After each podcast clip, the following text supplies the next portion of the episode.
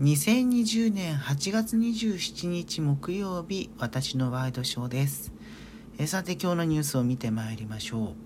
えまずはですね安倍首相が明日の夕方5時から首相官邸で記者会見に挑むというふうに発表されました、えー、まあ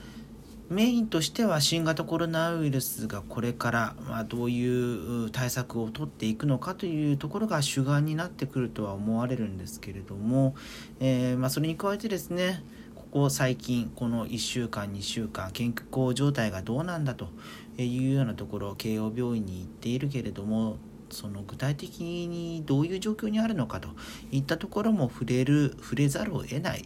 形なんじゃないかというところで、それの中身に、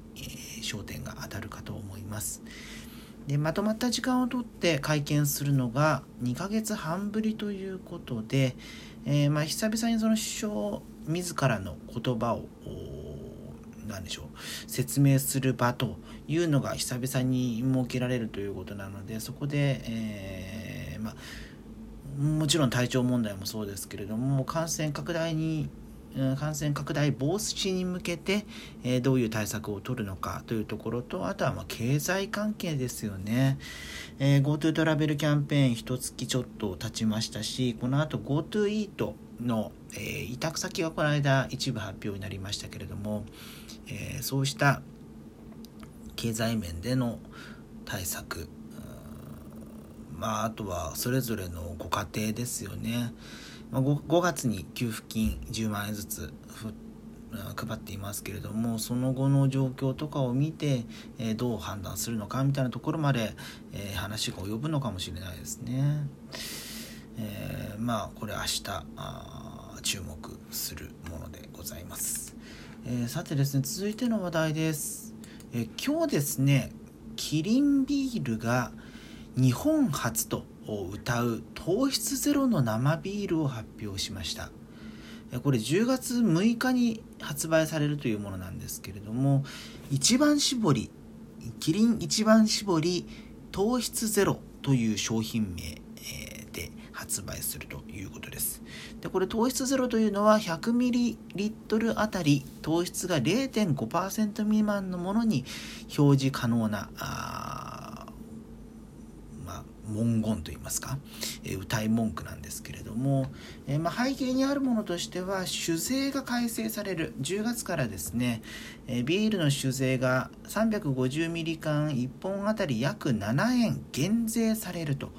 いうことでで、まあ、今後ですねその酒税が変わることによって、え、ビールはえー、税としては値下げするんですけれども、まあ、発泡酒や第3のビールの税金が上がるということで、えー、まあ、今までその価格の面で第3のビール安いよねみたいなところを売りにしていたのがあまりそのビールとの差がなくなってくるというようなところのことが背景にあるようですね。でまあそんな中糖質ゼロの商品が出てくるということなんですが、まあ、糖質ゼロの商品特に第3のビールでは結構今の時点でも人気のものってありまして私自身も結構好きで飲んでるんですけども自分が飲んでるのはあの朝日のあれはクリア朝日のブランドの中の一つなんでしょうかね。贅沢ゼロっていうやつで、えー、まあ、糖質ゼロでプリン体ゼロみたいな形なんですけれどもアルコール度数が6%で若干強いこともあってあとまあ安いということもあってよく飲んでるんですけれどもまああのビールで、えー、糖質ゼロを実現するとなると強い魅力がありますよね。やっぱり味としてはビールとそれ以外って違いますからね。いくら原料を近づけていても、